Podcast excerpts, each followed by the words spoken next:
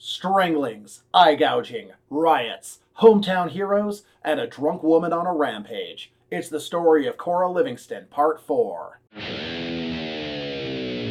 Crazy territory, stories, double crosses, and swerves. Pro wrestling history nerds. It's me, it's you, it's us, it's we, together again, or for the first time, or for the first time, again. What am I talking about? What's even happening? My name is Nick Gossert. I am a pro wrestling promoter. I am a pro wrestling booker, sometimes a ring announcer, but more importantly for today, I am a pro wrestling historian. And I am joined yet again by my good pal, an admirable pro wrestler herself. It's Heidi Howitzer. How the heck are you? Hey, everybody. If you can't see me right now, which you can't, I'm waving hello. I'm great. I'm swell. I've been it's trying handy. to explain the concept of a podcast to her. It's slowly sinking in. Hopefully by part five, she will have gotten it. We are... I'm all ears. They're not all eyes, so that's why the waving doesn't work. We are back to keep talking about the life and times of Cora Livingston. I've been very bad in the last week or so, doing the social media stuff, sharing as much information as I usually do, not posting a lot of photos, not sharing the show itself as much.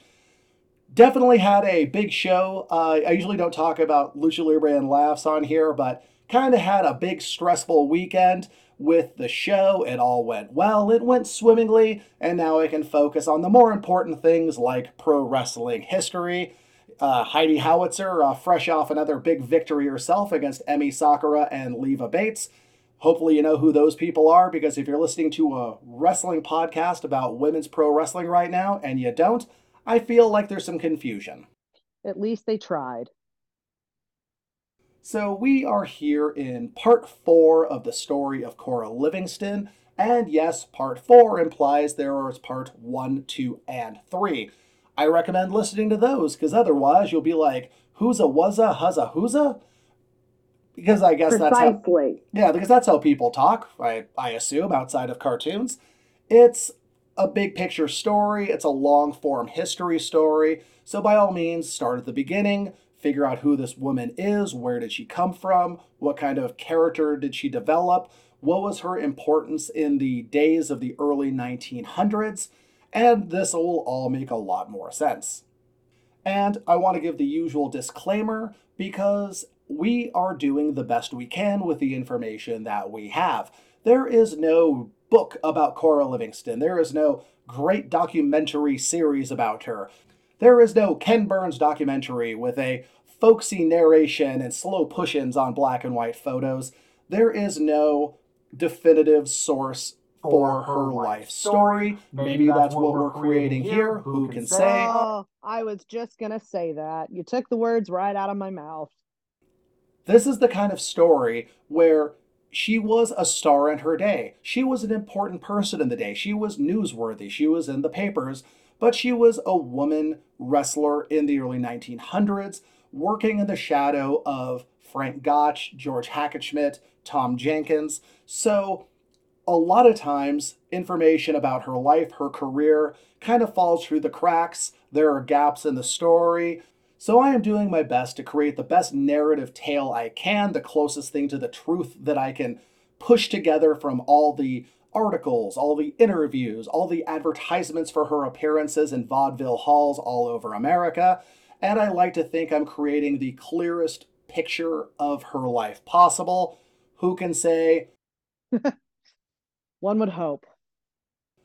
Where we left off last time was in early nineteen ten, when her match was stopped by the police. A policeman walked in, saw her match, declared it to be too brutal, and stopped the match despite the hooting and howling of the paying customers. The first time I had really come across the police stepping in and stopping a match like that, because it was literally women being violent on a stage? Tut tut, I am a police officer, put an end to this, please. They can't have that kind of raucous behavior.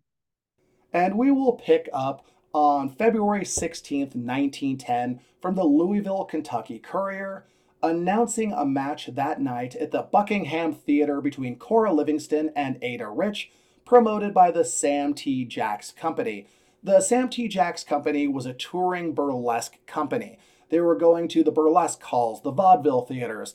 Again, these matches were not just on a wrestling show or part of a wrestling card. It'd be part of a night of general entertainment. You would have a comedian, a band, a short play, a juggler, a, a big fat guy getting shot with a cannon possibly. I don't know. But it would be just a stacked card of entertainment, and Cora would typically be the last act because she knew how to bring the house down, as we have discussed in previous episodes.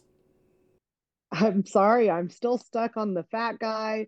Was it getting shot out of a cannon or getting shot with a cannon? I like to think getting shot out of one cannon and then getting shot with a second cannon while in midair. And if anybody out there wants to try to recreate that for TikTok, I'm not taking any responsibility for what happens, but I would like to see it. I assume it's like a game of duck hunt. Oh, yes. Snickering dog and all. So Cora was, at this point, well known for being able to be a little bit of a, uh, a little bit of a disruptor in a show. She was known for breaking the rules. She was known for pulling hair, for scratching at eyes, for throwing punches, for breaking the rules, getting disqualified, making the crowd so enraged, so passionate that riots nearly break out. And you know what? That really is the perfect way to end a show. You know, you have the comedy, you have the music, you have all of this stuff, and then, by all means, don't let them go home feeling satisfied with a night of entertainment. Send them home talking shit because they're so mad that Cora Livingston got D Q'd by, I don't know, trying to, like, set a woman on fire. That we, that hasn't happened yet. I don't know if it will. But she would go to such violent extremes and then get disqualified that you would have people who sat through two hours of fun leaving going like, that that Cora better lose net tomorrow night because I'm coming back to see it. How dare she? The heels heal. And and it's funny because now in these days, I believe the turn of phrase is send the fans home happy. Yeah, it's they send it, the fans apparently. Yeah, it's like you are sending the fans home happy in a way because they are emotionally engaged, which is, you know, what you want in pro wrestling. You want the fans to have strong emotional opinions, to pick sides, to feel things. And Cora understood that for the sake of ticket sales. Again, she strikes me a lot like Evan the Strangler Lewis, who understood that, you know, every time you choke somebody a little too hard or hang on to it a little bit longer, that crowd is going to get mad. And a crowd that hates you wants to see you lose. And when they want to see you lose, they will buy tickets hoping to see that finally. It's something you see perfected in the twenties with Ed the Strangler Lewis, all the way through Ric Flair. You know, there's really just a long history of that heel champ selling tickets to see them lose, hopefully, and then getting mad when they don't and repeating the cycle. And as far as the big media picture, that really did start with Evan the Strangler Lewis, but Cora Livingston is the next logical stop on that on that ladder. You know, and there's there's nothing really more magical than seeing someone you just like actively dislike getting the shit kicked out of them. But would that happen on February fifteenth, nineteen ten? Well, not according to the Louisville, Kentucky Courier. Cora took on Ada Rich, who had previously won twenty-five dollars by lasting ten minutes with Cora. Quote, "There was some dispute in regard to the time, however. Miss Livingston paid the money, which was done on the stage in view of the audience." So now they had a rematch, and if Ada lasted fifteen minutes, she will win fifty dollars. Again, fifty dollars is an enormous amount of money. That's thousands of dollars in that time with inflation.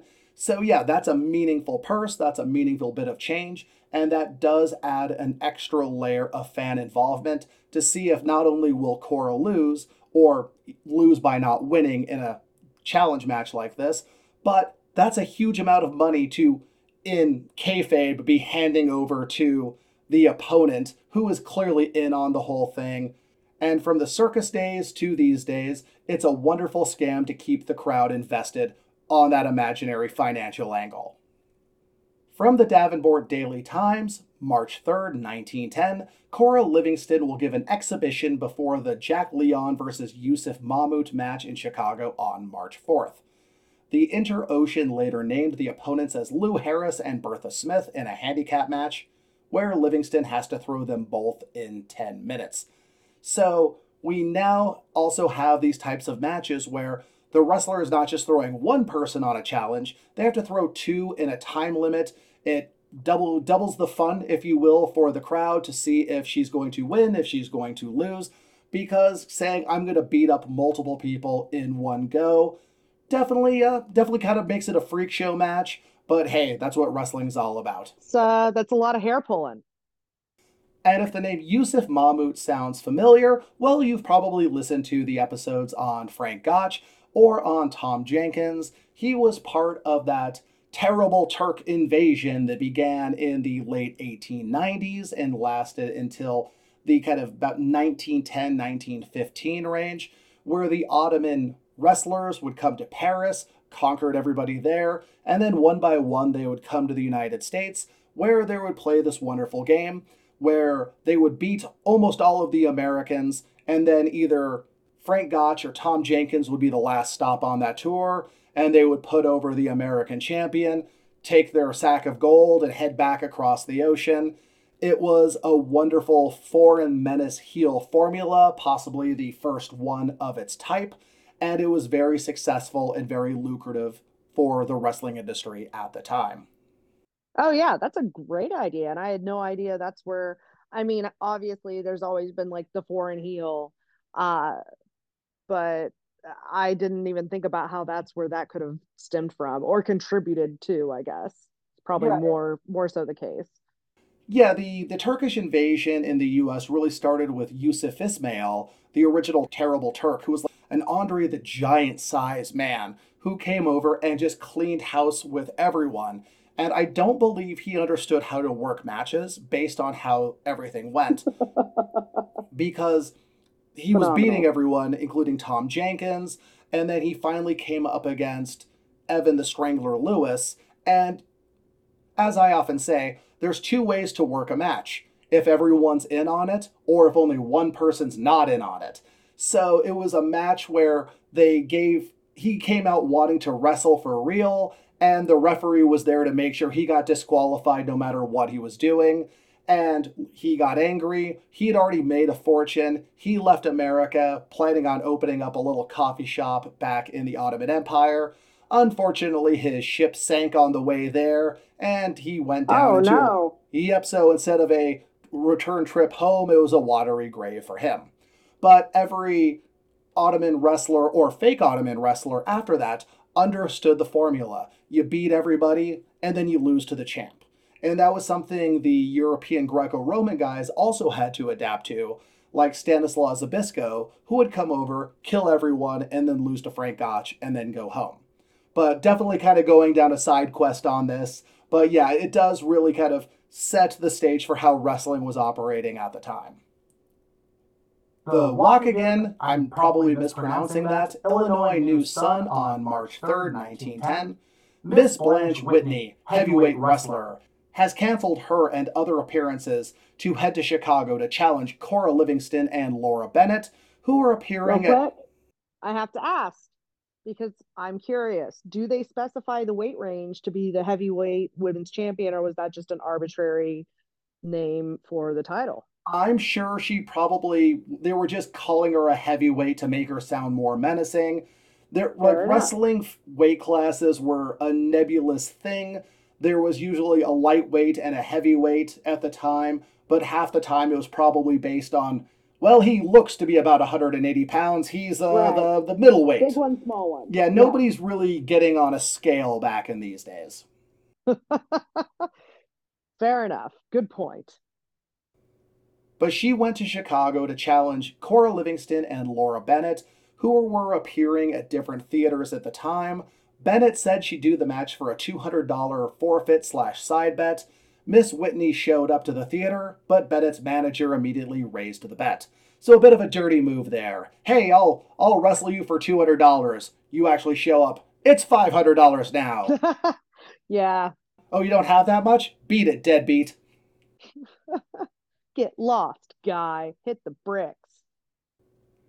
From the Huntington Herald on March fifth, nineteen ten, women wrestling stopped at Chicago. Quote, Cora Livingstone, the usual uh, screw-up of her name for people who didn't pay much attention, and Rena Harris, who presented their wrestling bill in Huntington recently, again met a Waterloo in Chicago. It was just getting good, says the Tribune. Miss Livingston was trying to get a stranglehold on Miss Harris. The latter was industriously boring her right hand in Miss Livingston's left eye. More than twelve hundred men and a dozen women were cheering the contestants on. When it appeared as if Miss Harris would succeed in gouging out Miss Livingstone's eye, or Miss Livingstone would get her famous stranglehold on her adversary, the police stepped in and ended the bout. The two women and another wrestling partner, Miss Daisy Johnston, were taken to the Harris Street Police Station, where they were charged with disorderly conduct. William Rehin, manager of the show, and referee T F Richards also were arrested on the same charge. How wild is that? Absolutely bonkers. Bananas, some might say. The Huntington, Indiana Daily News Democrat on March seventh claimed that, quote, three detectives from the office assistants Chief Shutter sat in a box during the first few minutes of the contest. Charles O'Donnell, official censor of the police department, was in charge of the men. When O'Donnell decided the wrestlers had gone far enough, he walked back to the stage, followed by detectives Edward Olmacher and Frank Hard. Which sounds, that is like the most hard-boiled, literally hard-boiled detective name. Detective was, Frank I was, Hard. I was just going to say that. I was like, man, those are great detective names. Like, film noir, just top tier. I'm trying to make a joke about how Frank Hard really pulled a boner on that one. Fuck. The referee was yelling at them to be more ladylike, but the crowd was whistling in approval. The referee let the cops break it up without explaining anything to the crowd and announced that the Leon versus Mahmout match would start shortly. The Buffalo Inquirer on March eighth made fun of the Chicago police for arresting Cora. Quote, Cora carries her own troupe of wrestlers with her, and the strenuous stuff is all a bluff just to get the crowd excited and howl for her opponent, who always hails from the town where Cora is wrestling. There is many a trick in Naturally. the... Naturally. Th- How else do you make a proper baby face? I really have to change my uh, build from location. That's all I'm saying. There is many a trick in the theater wrestling game, but that is one of the oldest and one of the best worked in the business. So I love that the police in Chicago, like, see this brutal match and they run in and break it up and drag everyone away. And the announcer just had to be like, uh, the main event will be starting soon. uh, about that. No refunds. Uh, how hard do you think it was to convince those policemen after the fact, not only on this one and in future incidents, that wrestling is not entirely real? Well, sorry, guys. Hate to... Hate to break the news to you. Uh, sorry, but that is the case. And that's what I love about that Buffalo Inquirer article, because Buffalo was much more of an established wrestling town. Chicago was much yeah. more of an established wrestling state.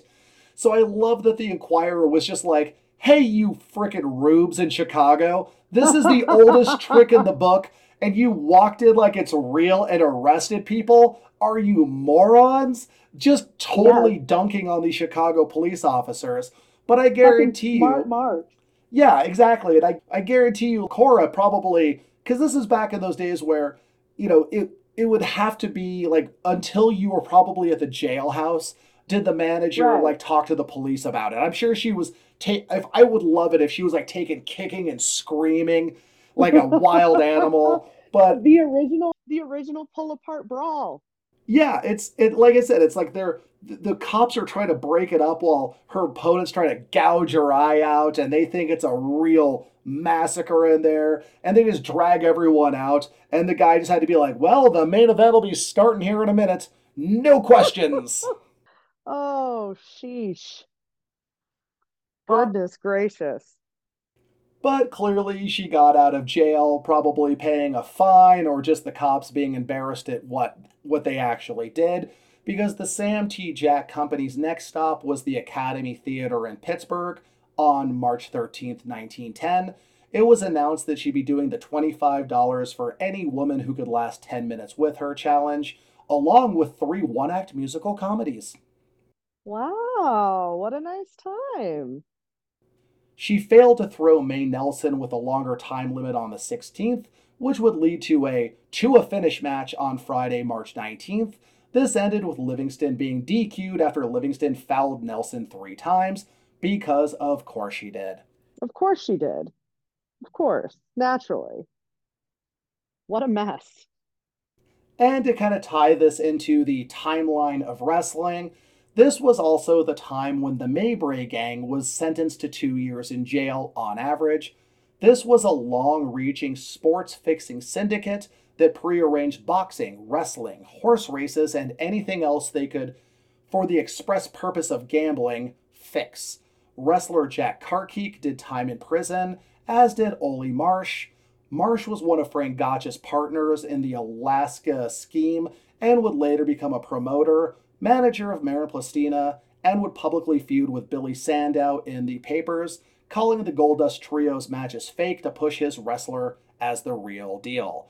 So the Maybray gang, this is something where they literally, people would, went to prison. Great for. Name. Yes, it was a syndicate led by John C. Maybray, which really tried to kind of bridge the gap between pro wrestling, as we kind of are discussing it now, and almost a mafia-esque web of con artists going coast to coast, because they were proactive in getting people to bet on things. Like, they would send out pamphlets saying, these are the sure bets, this is how you want to bet, trying to draw people out proactively to give them money on things that they were right. controlling the outcome of.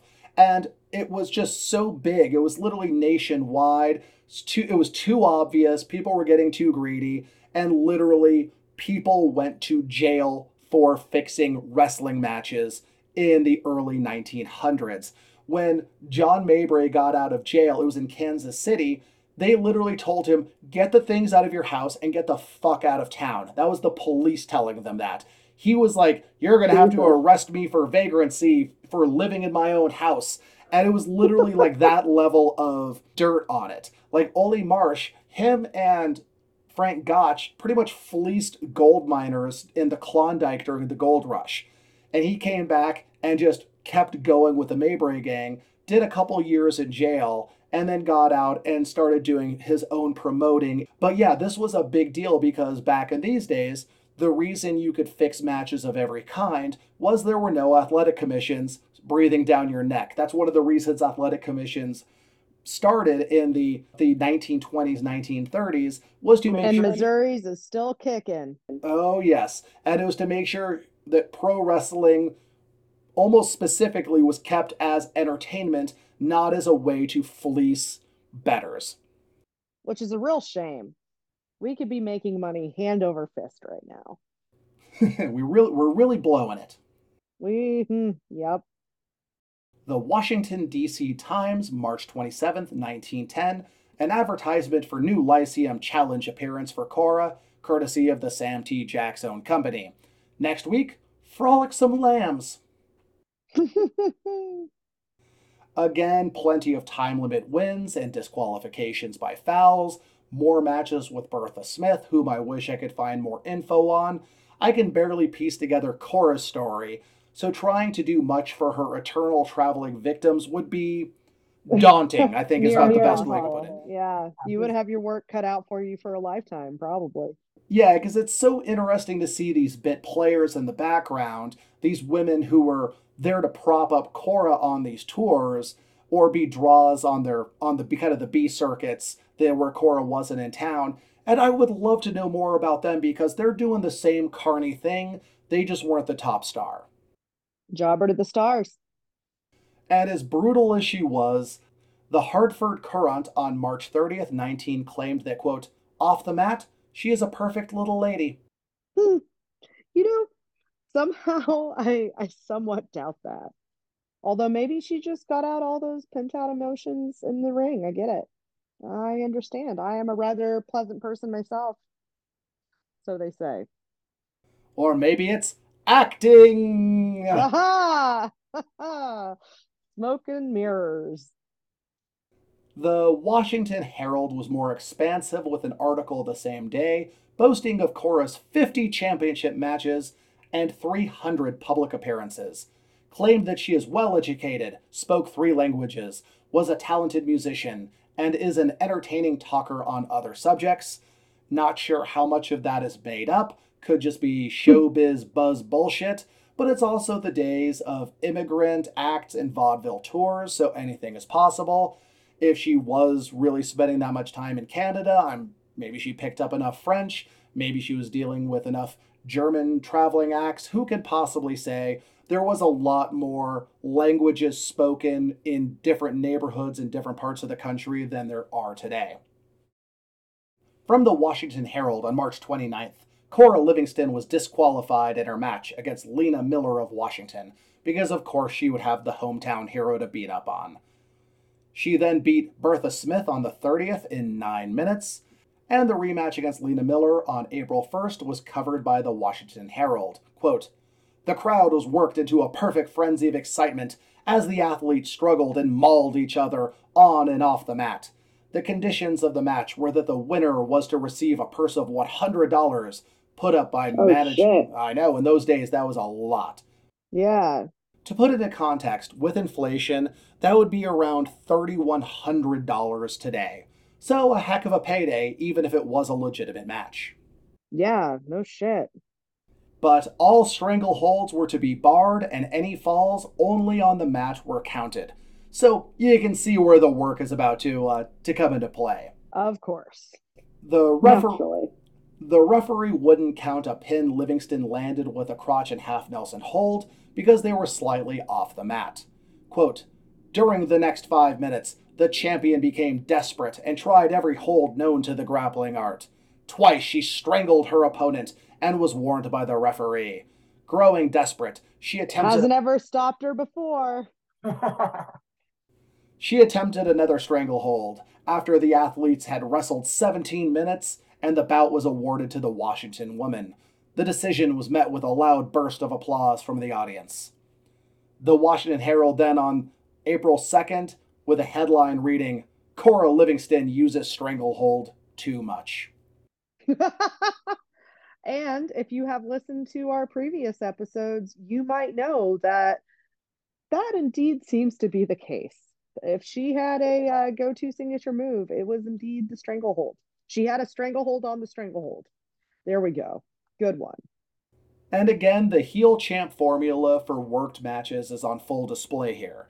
So instead of being an unbeatable clean champ, she loses via D Qs and roughs up the opponents, which is the perfect way to get heat and to put over her opponents, the babyfaces, without actually, without beating them or them winning clean and winning the title. So it creates a perfect eternal dynamic where she is up against the valiant local woman and then gouges eyes and strangles her and gets warned many times, and the crowd is going apeshit because they want her to lose. And then finally it's a disqualification, so technically the local woman loses. The moral order of the universe has been validated. Everybody cheers for essentially their own sense of right and wrong, put together in a crazy heel match with strangleholds. You have to wonder, well, I wonder, I guess. Hmm, don't know about anyone else. Do you think there uh, was uh, ever a number of people who decided to try and go into business for themselves in these challenges? I feel like... I know, I know it was always pretty much all, it was always worked though. So I mean, realistically, would that would that be a concern? It, it was because it happened. Uh, shoot, you know, shooters, uh-huh. and because that was a problem where you would have in the carnival days, because you would have the. You know, the, the carnival wrestler, you'd have the two workers mm-hmm. that would do the worked match to make it all look nice. They do the demonstration. And if one of them was the shooter, well, then they would do the challenge matches. Otherwise, they would bring out the shooter to do the challenge matches. And a lot of right. times they had a plant in the audience, somebody who went to the town a week early and then they get up and put on a match with the, you know, the shooter that was also worked, and then he would last like fifteen minutes, and then he'd be like, all right, well, I'll do more challenge matches, but you got to come back tonight because I'm kind of tired now, and they get him to come back and buy another ticket. Or right. That would set up the locals to think they could be super confident, and then the, you know, the local goofball would come up and get stretched to fuck. But then you would also have the person who would be in the crowd under a fake name. Like, this is what happened to Frank Gotch early in his career. Frank Gotch started on the circus level. And one day a guy was like, oh, I'm just a simple furniture mover from Omaha and I can wrestle a little. And went up there and mopped the floor with Frank Gotch because that simple furniture mover from Omaha was Dan McLeod, the man who beat oh, Farmer Burns. So he did, event- I mean, he eventually won from Farmer Burns, legitimately or not. That's a whole different conversation. But Gotch was so impressive that he, that McLeod introduced him to Farmer Burns to get like a proper grappling education. But there was a constant look over your shoulder, screw job capacity in the pro wrestling game. The problem was, is what happens if you do? Because sometimes you try to shoot on somebody. Well, that's just opening it up the possibility that they are legitimately better than you. There was also usually a home court advantage, something that came from the circus days, where you would have like some turpentine like on the bottom of your shoe or some ammonia in your hair on the back, so that if somebody's shooting on you and you're concerned, well, you rub your back, your head, and then you rub their eyes to get ammonia in their eyes. Or the turpentine, you know, get you'd like put your thumb on your shoe in the grappling uh, position, and then thumb. Since no one can see my face right now, it is horrified. Yeah, because I would not, I would not do well. Or another dirty trick is they would have a soft spot in the mat, and therefore, or in the ring. So if somebody was legitimately able to bowl them around a bit, you position in them so they roll their ankle because you know where the oh. soft spot is. So that's there were endless dirty tricks on that. And that's why when you started having, you know, the days of the Goldust Trio, they would have the, you know, they would control everything. They would control the referee. They would make sure they had everyone under contract to make sure no, they could control everything and nobody could really go into business for themselves.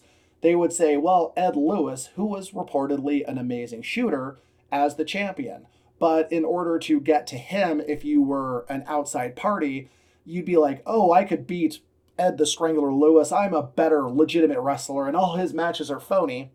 Well, what usually happened is Billy Sandow would say, cool, well, if you can beat John Pesek, for example, in a shoot match, you can get a contract and be a member and you can get a match against Ed Lewis. The Nebraska Tiger Man, John Pesek, wasn't what, in wrestling terms, there's the shooter, the guy who is a legitimate wrestler. There is the hooker, the guy who can catch a submission really well. And the most brutal term is ripper, which is the guy who goes out looking to harm, going out to injure, possibly going out to maim. It ties nice to... and terrifying. Yeah, it, it ties to that, you know, when I was talking about Oli Marsh, he did that same thing. He came out and said, Marin Placina is the real deal, and Ed Lewis is a phony. So it pissed off Billy Sandow. He made an arrangement for a match between Pesek and Placina. And Placina was nearly lost both of his eyes. He was hospitalized for weeks. Pesek and his manager were blacklisted and banned from New York wrestling for a very long time over it. Because he went out there to, it's like a mob movie. You, he was sent out to, yeah. he, it was, it wasn't, he wasn't there to win a match. He was there to teach a lesson. So, yes, he was. So that's kind of like the multiple layers on why you never really go into business for yourself. In these days, it was a little simpler. It was mostly, if I do this, no one will ever want to work with me again. You know, it's it's not something that I can recover from career-wise. If I, like if one of these women shot on Cora Livingston and could actually manage to win a match, because it did sound like she was a little bit of a psychopath no matter what. So she yeah. she struck me as somebody who would strangle you, who would go for your eye if she felt like she was legitimately in risk. And if you did that, well, congratulations. Now this entire vaudeville circuit all this showbiz uh, money, all these appearances, that door now shuts in your face because you can't be trusted. Right. So one thing I do want to talk about is the scale of pay. This is going to be shocking. Women athletes in these days did not make the same amount as their male counterparts. I know that's that's shocking. That's things that it's because they made because they made more, right? Oh yeah, no, of course. Uh, unfortunately, not the case, because we've talked about how fifty to one hundred dollars a night was a damn good payday, if that was real, in those days. But it was a fraction of what the men were making at the time. The reason is the lack of huge shows at ballparks and big arenas for the women wrestlers, because Cora was drawing hot. She would draw one thousand people, twelve hundred, fifteen hundred people, which is an enormous crowd by wrestling standards as we think of them, but put that in context of Gotch and Hackenschmidt, which would draw ten thousand people, or the rematch, they would draw twenty-five thousand people. Obviously, the, the money, they can trade hands, especially in the betting, because the sports betting is where so much of the money came from. In wrestling in these days, it wouldn't be a guarantee. There might be a purse that would be split seventy-five twenty-five between winner and loser, but the betting was everything. Frank Gotch was notorious for giving up the second fall in two out of three matches to make sure that people would bet against him going into the third, and then he would clean up having bet on himself. So, very crafty. Oh no, he was a goddamn manipulative genius. He even knew that, like, at one point he dropped the belt by running into the ring post and being pinned while he was dazed to make sure that everybody saw him as being more vulnerable going into the next big match after he got his belt back. So he was manipulative as fuck when it came to... He was a fucking worker. But when you look at the side bets that we talk about with Cora, it's a fifty dollar side bet, a one hundred dollar side bet, a two hundred dollar side bet. But when it came to guys like Gotch and Jenkins, Hackenschmidt, Zbyszko, they were putting down side bets of five hundred dollars or one thousand dollars, which is the equivalent. So if you put down one thousand dollars as a side bet or a one thousand dollar purse in nineteen ten, that's around thirty-one thousand dollars today. So you had these guys cleaning up thirty thousand dollars five, six times a year. These guys were making bank because they were able to bring in the bigger crowds, but that doesn't mean that Cora was, you know, living in the poorhouse. She was doing very well for herself. But when you put it in the context of nineteen ten women's sports, that's still a superstar level. Right. But like, that's insane, the disparity. But also, again, you know, what's what's changed in one hundred years? Because honestly, one of the biggest booms for women in combat sports, both pro wrestling, M M A, and boxing, has been the internet. Because the exposure to YouTube, to Twitter, to the ability to see clips, to make a demand for a product that did not appear on television that you would see beforehand, really has upped the stakes for the you know, for women in that sport. Ronda Rousey was able to carry pay-per-view points, and a lot of that was on the back of internet fame. And, you know, just that type of that type of uh, heat that she would get from the internet fandom, people who would have come out wanting to see her win, want to see her lose. So, yeah, we kind of had numerous booms in women's pro wrestling in America, the biggest one being during World War Two, when all the men were off fighting or at least entertaining the troops somewhere, um, back in nineteen oh five-ish during this this era, and kind of the last, I'd say, five to ten years in America. And another bit to kind of add context so you kind of know where we are in sports history. On April second, the D C Evening Star reported that after fifty-eight minutes of wrestling between Mahmout and Americus, both men were badly injured and the police stopped the bout. The decision was awarded to Mahmout. Also, that boxer Jim Jeffries was chased up a tree by a bull while out for a run during his training camp for the fight of the century against champion Jack Johnson. That is very effective training. Yeah, I feel like that really gets the heart rate going, right? And I picture it kind of being sped up with like yakety sax playing. It's very cartoonish in my mind. Perfect. The same sports paper reported that an outfielder for the Chicago Americans was reported to have smallpox. That's right. We're still in a time where people could catch smallpox. fucking smallpox. Yeah, this wasn't the Old West, but it wasn't honestly that far removed. So but this, it wasn't the New West either. Yeah, so you legitimately would have people be like, oh no, I'm sorry, I can't do sports today. I have smallpox. Oh, sorry, I can't come to band practice. I have the Black Plague. Again, pre-antibiotics was a whole different yeah. world. It's kind of like, have you heard of trachoma? I have not. It's a infection in your eyes that causes calluses, like almost like shark skin, to grow on the inside of your eyelids and scratch the shit out of your eyes. Uh, and that sounds fucking awful. It, it was and still is. And it was easily spread in the wrestling world because, you know, you'd get it on your, you touch your eyes and touch the mat, or touch your eyes and touch the person, and then they touch their eyes, and it would be a horrific infection. You'd have to be treated with a salve. It would eventually go away for most people, but Ed Lewis had some sort of horrific mutated version of it that haunted him most of his life. It was curable oh once they invented antibiotics, but until they had antibiotics, it was literally like, well, hopefully I don't go blind before this goes away. Jesus, I'd be called the Strangler too if I had eyelids with shitty calluses. Ooh.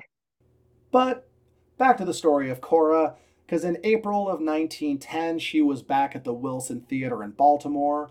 And meanwhile, the Saint Louis Globe-Democrat on April ninth, nineteen ten, announced that Lulu Bennett, meaning Laura, would be at the Standard Theater with her sister, doing the boxing, wrestling, rope-skipping, fencing, et cetera burlesque act. The paper mentioned her claimant of being the world champion and her rivalry with Cora Livingston. The Saint Louis Star and Times claimed that, quote, Miss Bennett is considered a much more clever wrestler than Cora Livingston. Damn. Ooh, yeah, that's a pretty sick burn for the day. Yeah, you don't have to uh, cut a promo on your opponent when the fucking dirt sheets are. And for those who might not remember who the Bennett sisters were, or is just starting with this episode and didn't hear about it at all, the Bennett sisters were a vaudeville family, and the sisters would give boxing and wrestling demonstrations, do the challenge matches, primarily just kind of competing between themselves for the sake of exhibition.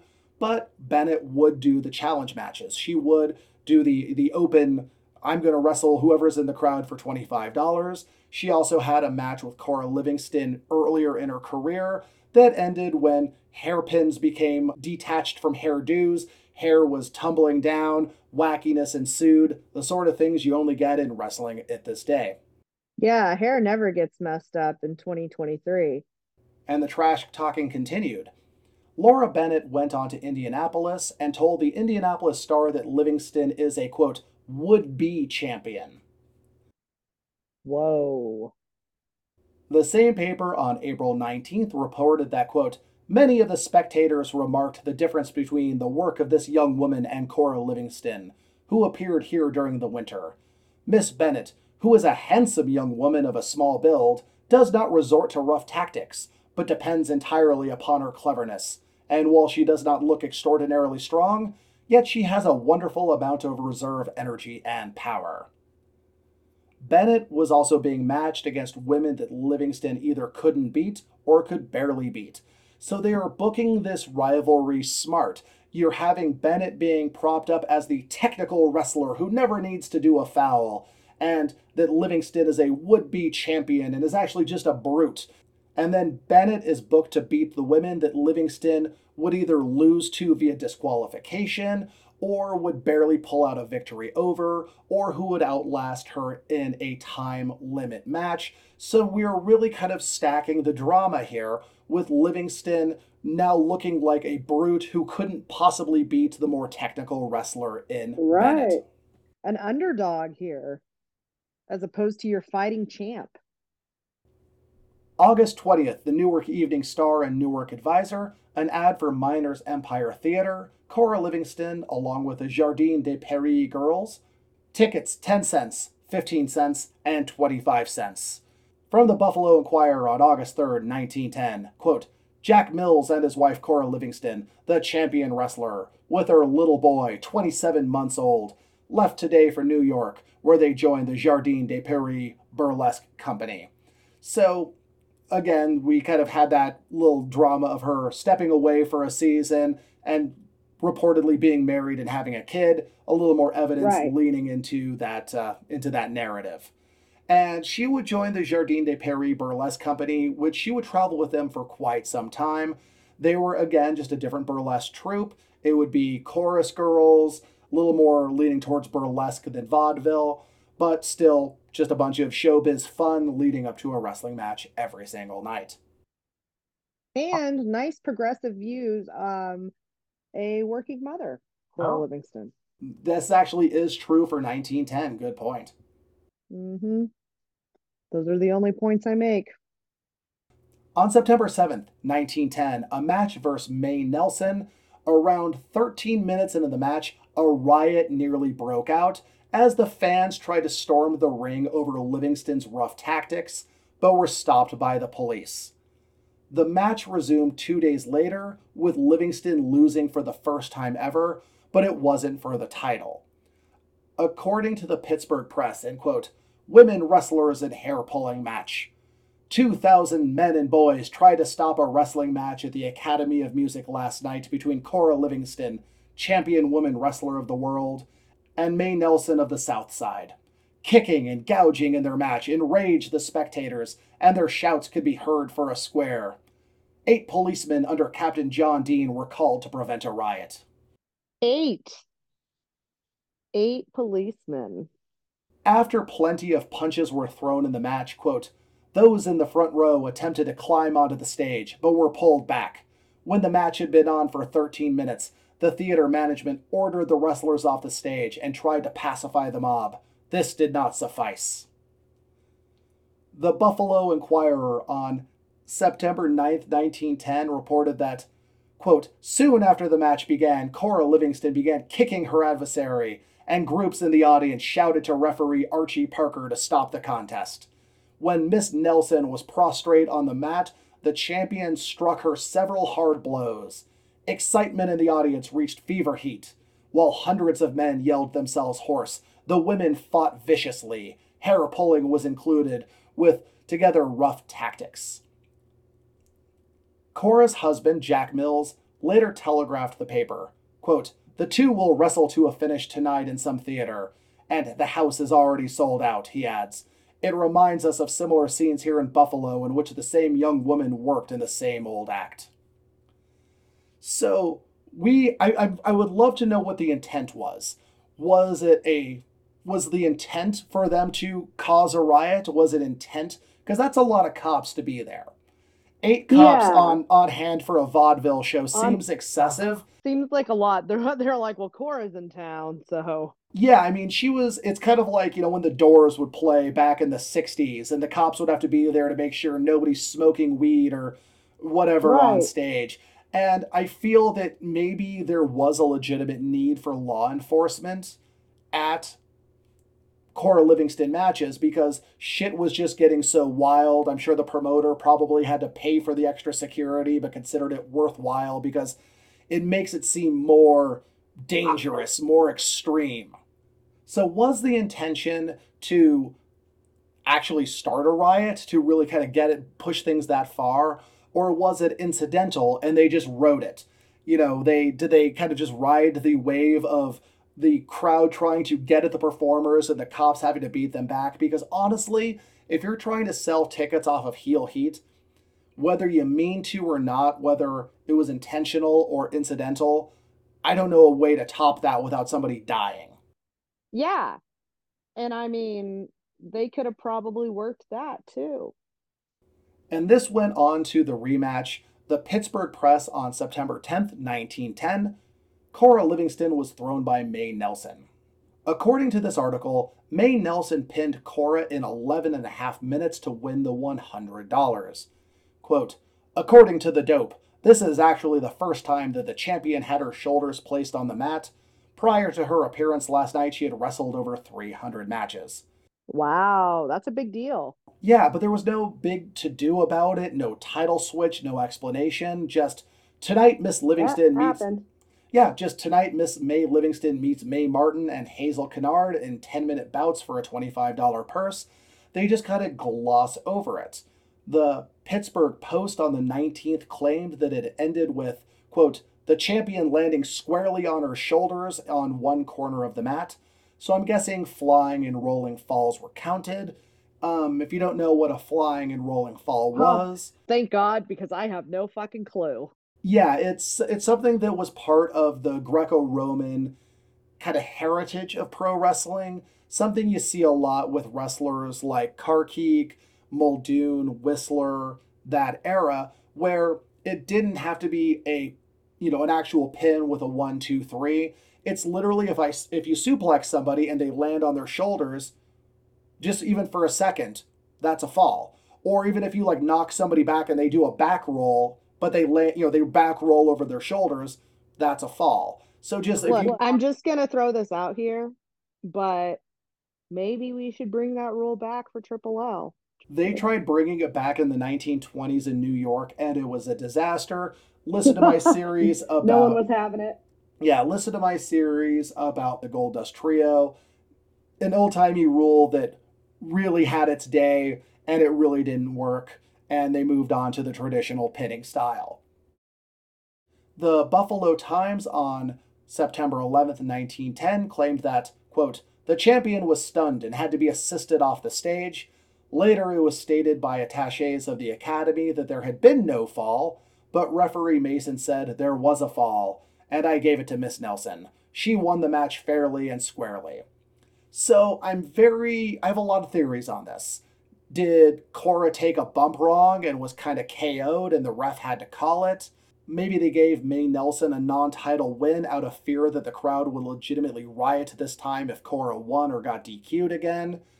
So, again, was it something where they had to do it to kind of wrap things up because she hit her head and was just out, you know, was just out and needed to uh, have the match come to an end? Did they just kind of kayfabe walked past the title uh, match part of things? Or was it just, okay, we pushed things too far, and either for our own self-preservation uh, to make Nelson look good, or maybe even the police saying, we're not putting up with this a second time, motherfuckers. They ended up yeah. doing a kind of a schmazzy win for Nelson, but without the belt changing hands, and thus they didn't make a big deal out of it. Well, and that's what I was going to say is, like, that feels like a very real possibility, or all of that feels like a very real possibility when that was the first time she'd been pinned in however long, in matches after matches after matches. And they're just like, eh, she lost.